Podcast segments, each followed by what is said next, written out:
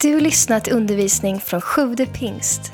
Vi hoppas att Guds ord ska tala in i ditt liv och fördjupa din relation med Jesus.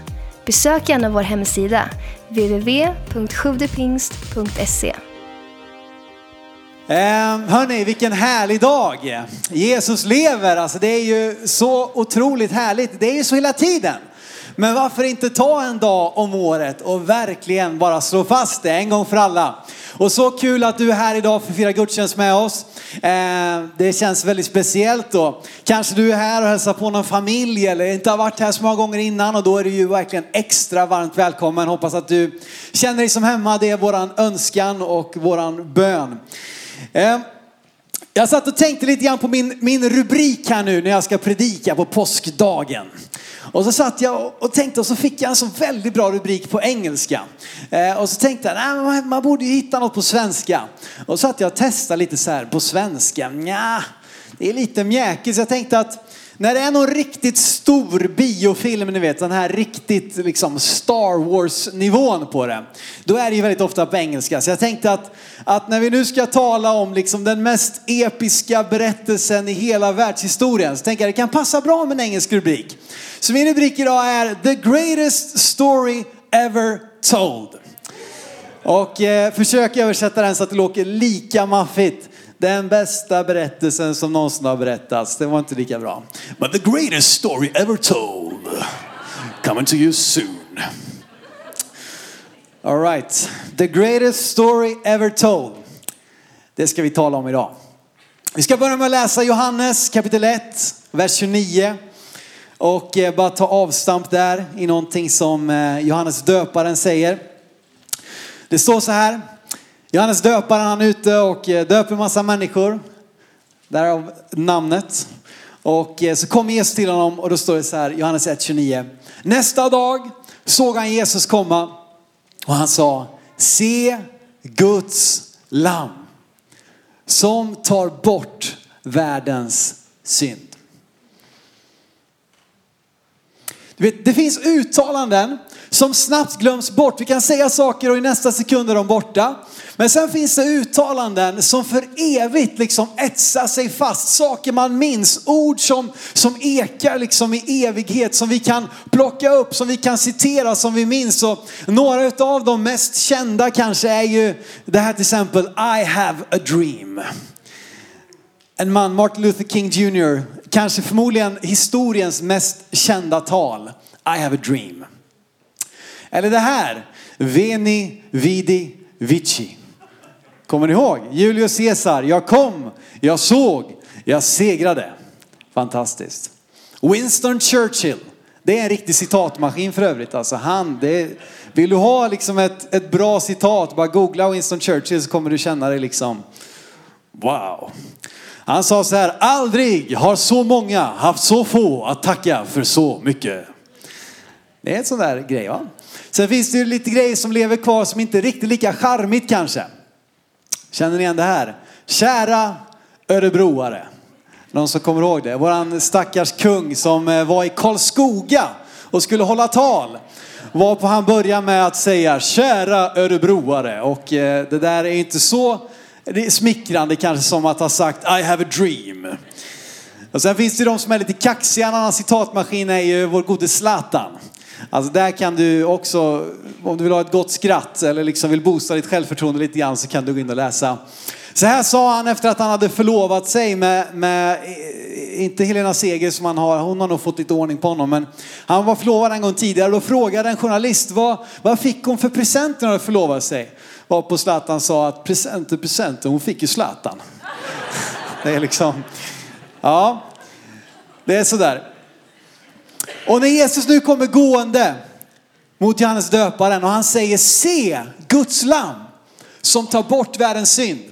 Då är det ett stoppa pressarna citat. Alltså bryt, liksom stäng av tryckmaskinen. Vi måste få med det här. Det här är någonting stort. När han bara säger den här meningen så sammanfattar han, han kopplar samman hela Bibelns berättelse. Den stora liksom Berättelsen som har löpt genom hela gamla testamentet och liksom löftena och allting som hela bibeln handlar om sammanfattar han i en enda mening, i en enda person. Han säger se Guds lamm som tar bort världens synd. I den meningen så kopplas gamla och nya testamentet samman. I den meningen så kopplas den första påsken med den nya påsken som Jesus snart ska instifta samman. Och där i så är det någonting som bara, det här är något speciellt. Liksom ut med det på Twitter, ut med det på liksom löpsedlarna, skriv om det, gör nyhetsreportage om det, dokumentärer om det. Se Guds lamm. Du vet att här i så kopplas hela Guds frälsningsplan samman. Och det presenteras att det är genom Jesus. Det är i honom. Två stora teman löper hela tiden genom Bibeln. Två stora berättelser. Som båda två har en direkt koppling just till påsken. Just till den här helgen som vi just nu är inne i. Dels har vi uttåget ur Egypten i gamla testamentet som är den första påsken och dels har vi korsfästelsen. De här två berättelserna ramar in hela gamla testamentet, hela nya testamentet kring eh, uttåget ur Egypten och kring korsfästelsen. Och eh, vi ser det så tydligt, jag menar vi har gamla testamentet, vi har nya testamentet. Vi har gamla förbundet, vi har nya förbundet. Vi talar om att Mose var liksom ledaren så att säga och den som kom med det gamla förbundet. Eh, ungefär så. Jesus, han är förmedlaren av det nya förbundet. Eh, och än idag så har de här två betydelser för varandra. Och det som jag vill lyfta fram här idag är att när Jesus ger ett nytt innehåll åt den här helgen. För det ska vi komma ihåg att, att påsken började inte med att Jesus dog på korset. Utan där fick påsken ett nytt innehåll. Det var ju på påsken Jesus dog, så jag menar påsken måste funnits innan. Och det gjorde man då för att fira och minnas uttåget ut Egypten. Vi ska prata lite mer om det sen. Eh, och när Jesus nu ger ett nytt innehåll åt den här högtiden så gör han det mot bakgrund av historiens mest episka berättelse som någonsin har berättats. The greatest story ever told. Nämligen den om uttåget ur Egypten.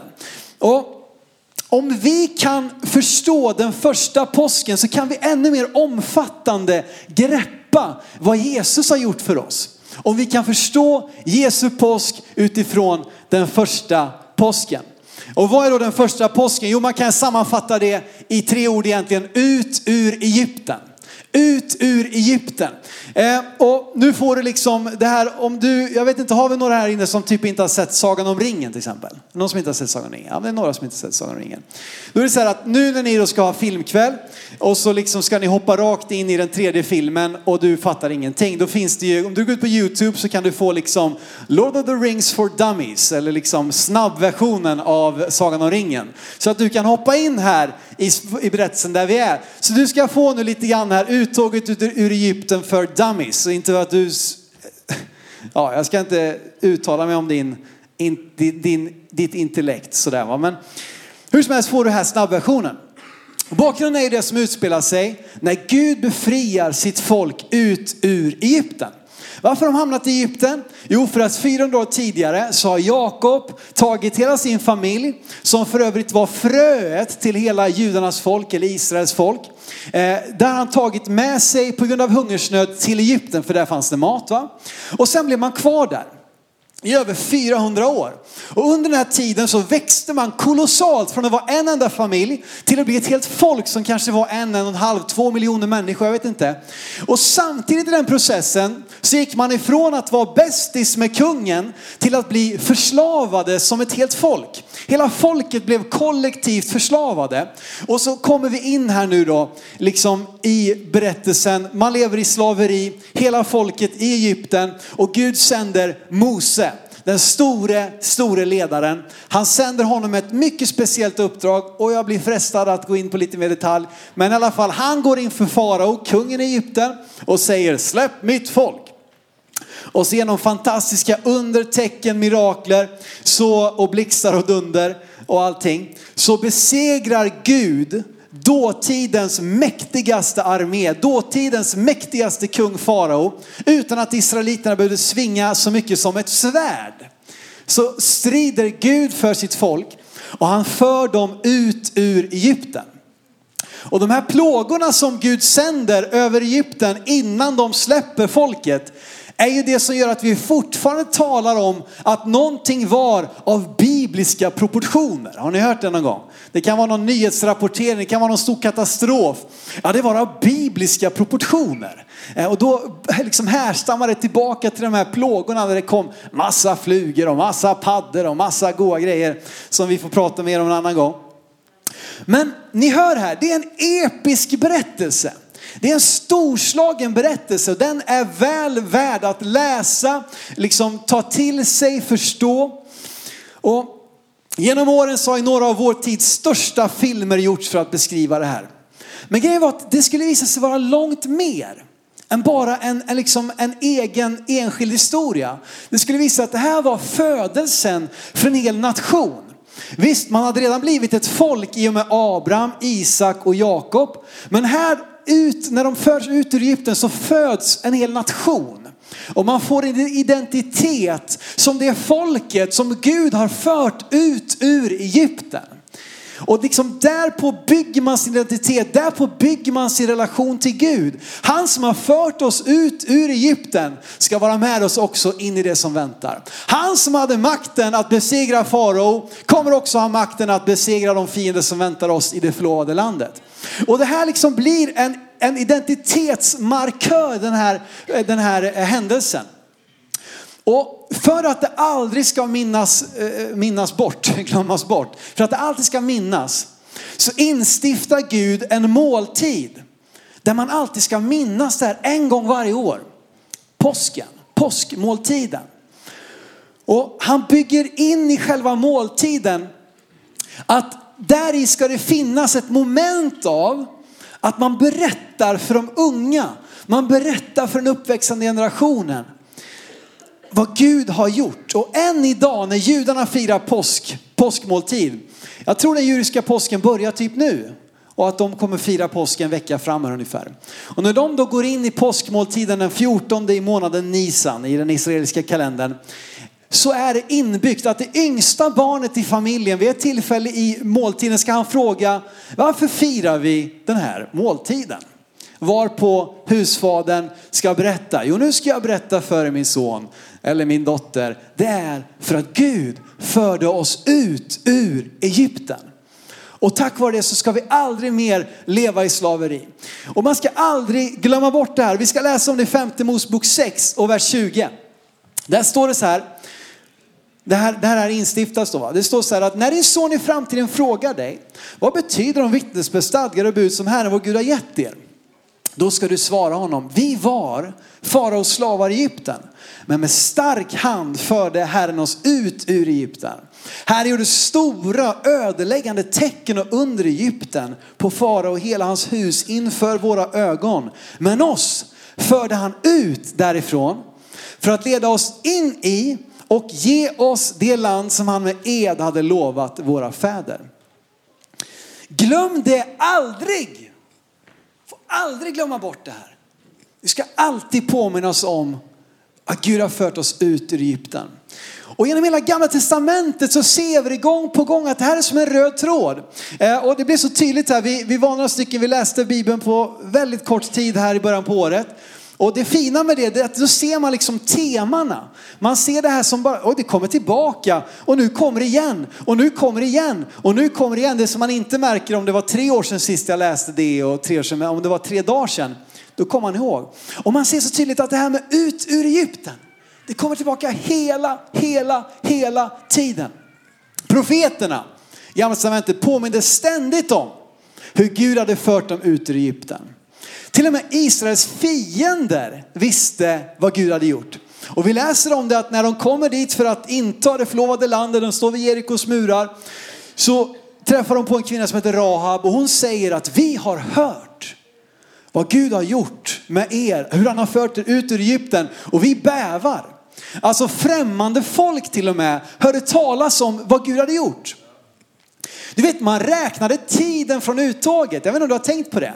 När Salomo bygger templet, det stora templet i Jerusalem till Guds ära, så står det att det började byggas 480 år efter att Gud hade fört dem ut ur Egypten. Så man räknade till och med tiden från den här händelsen.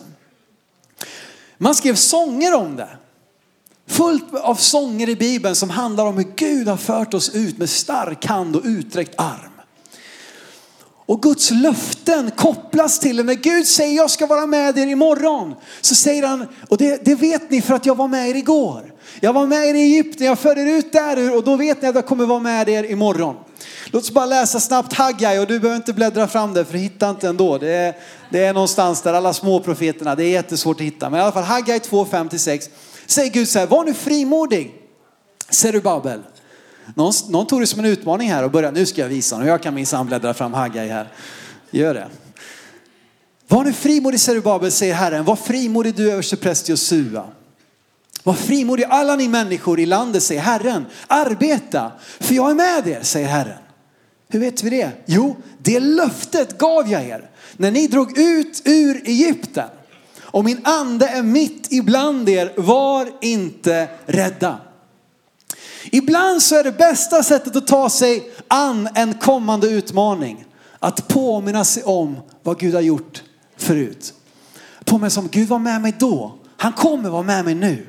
Om Gud kunde föra sitt folk ut ur Egypten så kan han leda mig genom den här svåra situationen i mitt äktenskap, i min, på min arbetsplats, i min familj, i min ekonomi. Därför att Gud har varit med förut och då litar jag på att han kommer vara med mig imorgon. Ni ser här, det är en sån episk berättelse. Det är the greatest story ever told. Men sen kommer vi in i Jeremia och det är det här som var så fantastiskt när vi höll på att läsa och så kommer vi in till Jeremia och kapitel 23. Och så kommer det, ett, ett, ett, liksom med det här bakgrunden, så kommer det här några versar som bara, what? Vad är det som ska hända egentligen? Det står så i Jeremia kapitel 23 från vers 7. Och tänk nu på allt det jag har sagt här, liksom försökte måla upp den här liksom backdropen utav uttåget ur Egypten, det storslagna, vad Gud har gjort. Och så kommer de här verserna, Jeremia, profeten träder fram och säger så här, en profetia om framtiden. Han säger, se, dagar ska komma, säger Herren, då man inte mer ska säga, så sant Herren lever, han som förde Israels barn upp ur Egyptens land, utan så sant Herren lever, han som förde ättlingarna av Israels hus upp ur landet i norr, hämtar dem ur alla andra länder dit jag fördrivit dem, så ska de få bo i sitt land. Mot bakgrund av det vi har sagt så är det här mindblowing. Alltså det, är, det är häpnadsväckande. Det är, vadå? Vadå dagar ska komma när vi inte längre ska prata om det utan vi ska prata om någonting ännu större? Och det här är en profetia som är direkt också kopplad till Israels folk. Han ska föra dem tillbaka, han har gjort det idag. Vi har ett land som heter Israel som har funnits i över 70 år nu. Och det är ett mirakel i sig, men det är en annan predikan. Men de här verserna, är, det finns någonting mer här. Det finns någonting djupare. Vad är det som ligger bakom? Vad är det som, som leder fram till att de här dagarna ska komma? Vi ser om vi backar bandet ett par versar till Jeremia kapitel 23 och vers 5. Jeremia säger, se dagen ska komma, säger Herren, då jag låter en rättfärdig telning, telning, vad är det för någonting? Jag ger en ledtråd. Min son, det är min telning. Eh, Elton här. Så att en telning det är en avkomma eller ett skott tror jag att det ordagrant betyder. Men det ska komma ett barn, eh, en telning, ett skott ut ur, upp åt David. Han ska regera som kung, handla med vishet. Han ska utöva rätt och rättfärdighet i landet. I hans dagar ska Juda bli frälst och Israel bo i trygghet. Och detta är det namn man ska ge honom, Herren vår rättfärdighet. Det här är en profetia som handlar om Messias. Eller som vi ofta säger i Nya Testamentet, Kristus. Det är samma ord Messias, hebreiska, Kristus, grekiska. Det är ett löfte om att Gud ska sända en frälsare. Gud ska sända en avkomma till David. Han ska vara född in i Davids familj. David den största kungen i Israels historia. Han som nu ska komma, den här Messias Kristus, Herren den rättfärdige, Herren vår rättfärdighet. Han ska komma. Och det är en direkt profetia som handlar om Jesus. Så de här dagarna som ska komma, när det ska komma att vi ska tala om någonting annat än uttåget ur Egypten, någonting större, är direkt kopplat till vad Jesus gjorde för dig och mig på korset. När han kommer och ger en nytt innehåll till påsken. Och Gud föds för att föra tillbaka, vi läser vidare, det handlar om att han skulle föra tillbaka sitt folk ifrån landet i norr hem till sitt land. Och det handlar absolut om judarnas folk, men jag tror att det är också en större bild av att han vill liksom föra hela mänskligheten tillbaka till sig själv. Att det ska inte längre vara en skilsmässa mellan Gud och människan, utan varje människa ska få möjligheten att komma tillbaka tack vare Herren vår rättfärdighet, tack vare Messias, Kristus, Jesus. Dagar ska komma när vi inte längre ska tala om uttåget ur Egypten. Någonting större. Du vet att jag tror att uttaget till Egypten, vi behöver en så storslagen berättelse för att börja förstå vad Jesus gjorde för oss. Det som skedde i det osynliga när Jesus hängde på korset, det händer i det synliga i uttaget ur Egypten. När vi ser de här fysiska plågorna komma, exakt de plågorna satte Jesus oss fria ifrån. När vi ser att Gud kan liksom kasta ner kungar ifrån tronen som sitter och förslavar hans folk. Så ser vi det i det synliga i uttåget ur Egypten. Men det är exakt vad som sker när Jesus hänger på korset, även om vi där mest ser en naken man som verkar ha, ha tappat det. Som har blivit piskad, hånad, utstött, övergiven.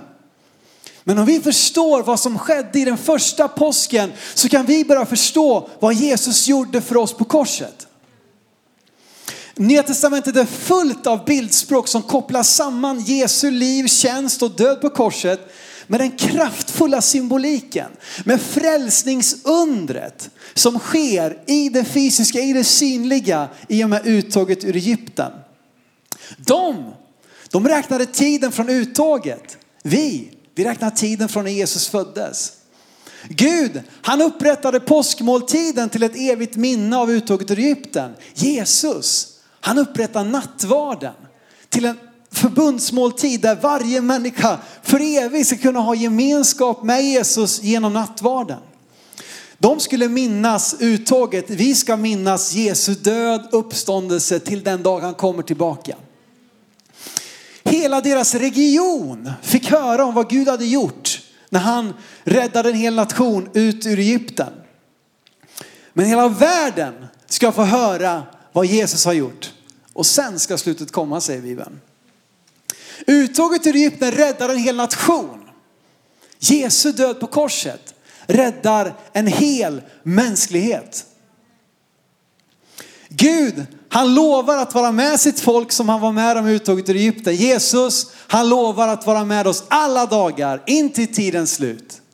Alla dagar lovar Jesus att vara med. Alltså han kopplar upp sitt liv, han kopplar upp sin, hela Jesus tjänst. Och när Johannes säger de här orden, se Guds lamm.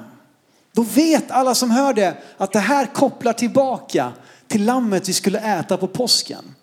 Men här handlar det inte bara om ett lamm vi måste äta en gång varje år för att täcka över det årets synder och liksom sopa dem under mattan så vi klarar oss ett år till och så får vi äta ett nytt påskalamm och hoppas att, liksom att, det, att det räcker. Nej, här säger Johannes att se Guds lamm som tar bort världens synd. Inte längre handlar det om att täcka över.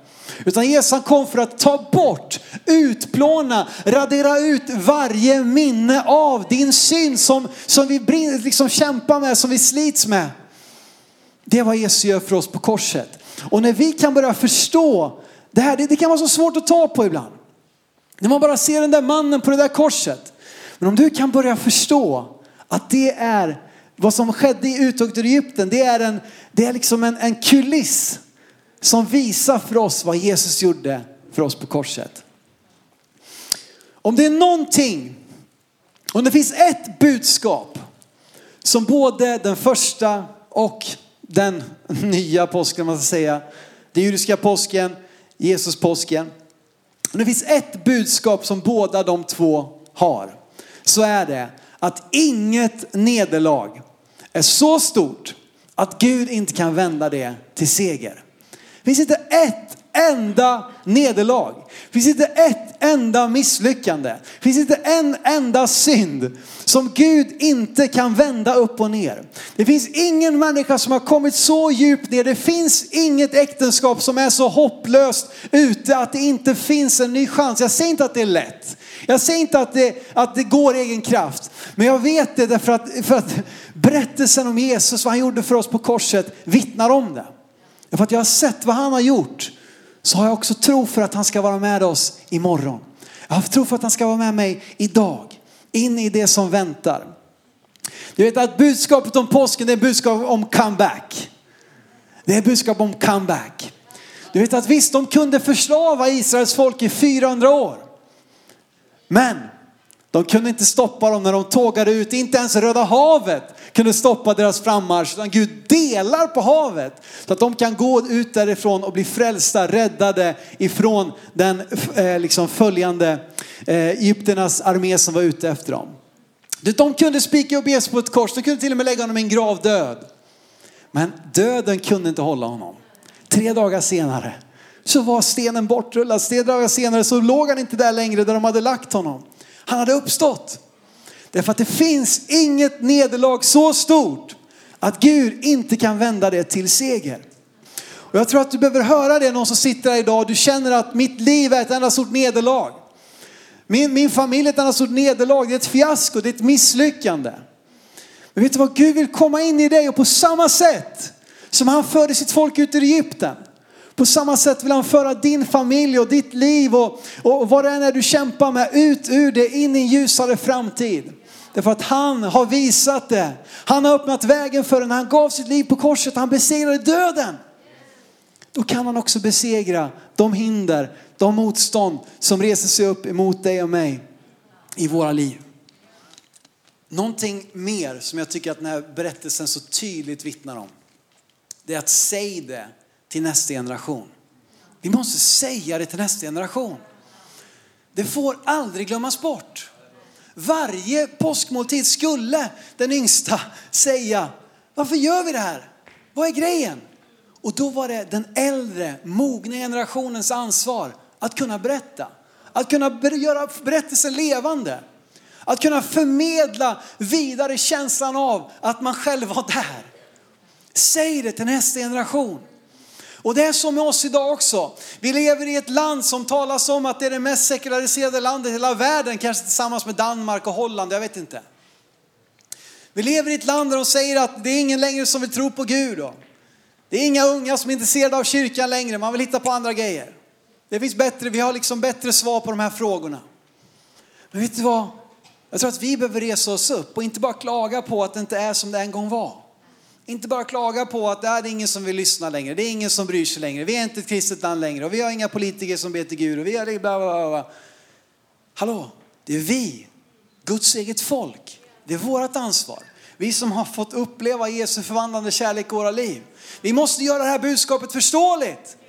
För de som växer upp, för de som kommer nya till tron, för de som kommer ifrån gatan och är 50 år och aldrig varit i en kyrka. De måste kunna förstå.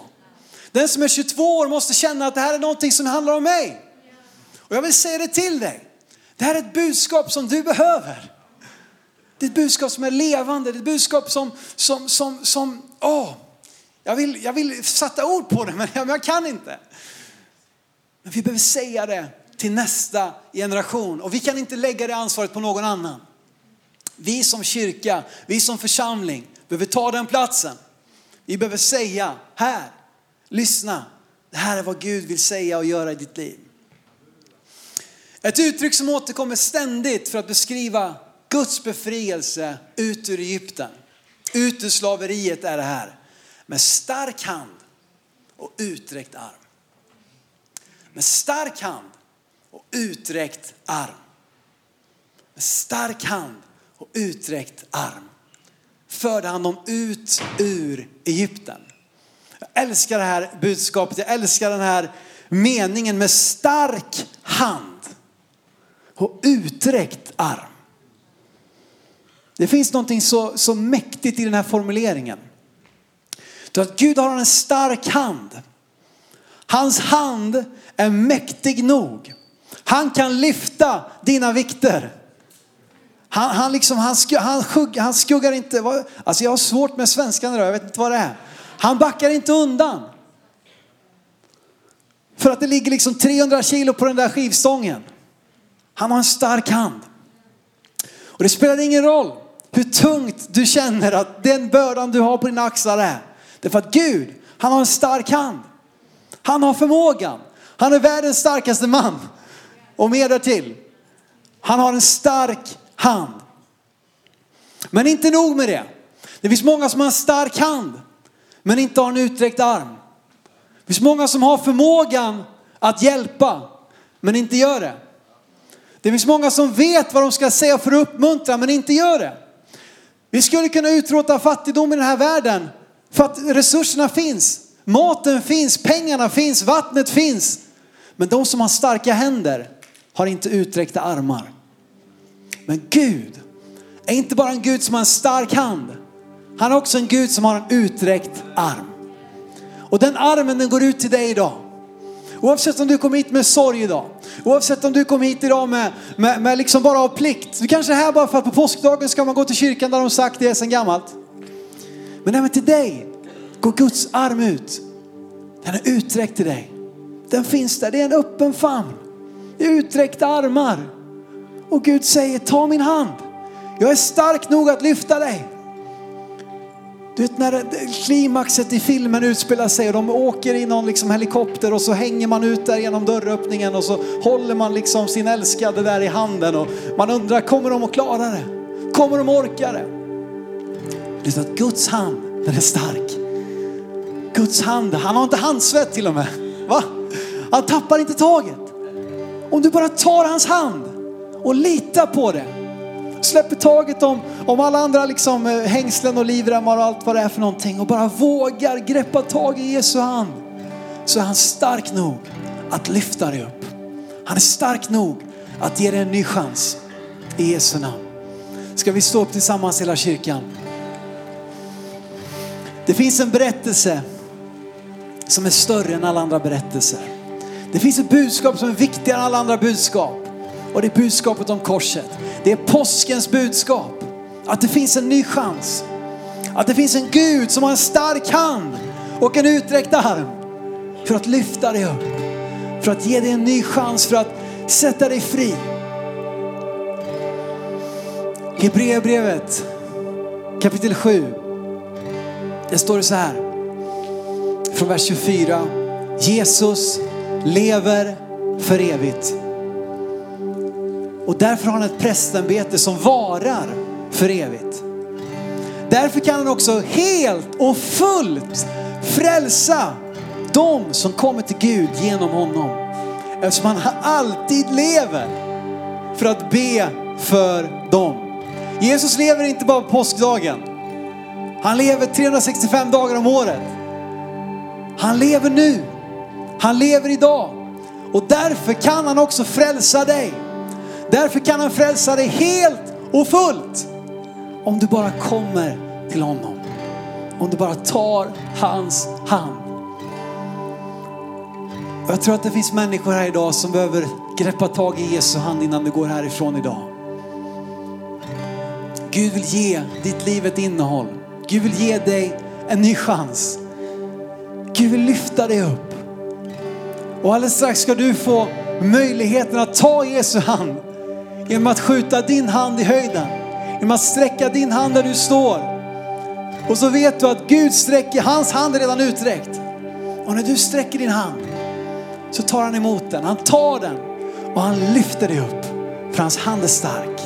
I Jesu namn. Tack för att du lyssnat. Glöm inte att du alltid är välkommen till vår kyrka. Du hittar mer info på www.sjodepingst.se